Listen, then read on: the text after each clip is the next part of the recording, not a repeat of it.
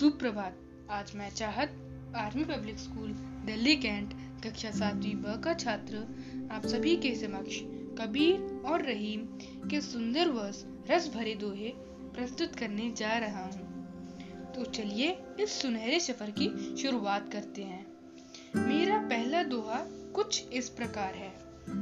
ऐसी वाणी बोलिए, मन का आपा खोए और को शीतल करे आपहु शीतल होए। दूसरा दोहा मल मल धोए शरीर को, धोए नमन का मैल। नहाए गंगा गोमती, रहे बैल के बैल। तीसरा दोहा, काल करे सो आज कर, आज करे सो अब।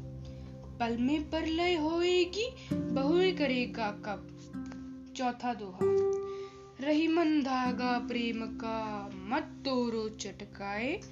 टूटे पे फिर ना जुड़े जुड़े तो गांठ पर ही जाए। आखिरी दोहा। तरवर फल नहीं खाता है, सरवर पियत न पान। कही रहीम पर का जहित संपत्ति सजही सुजान। धन्यवाद।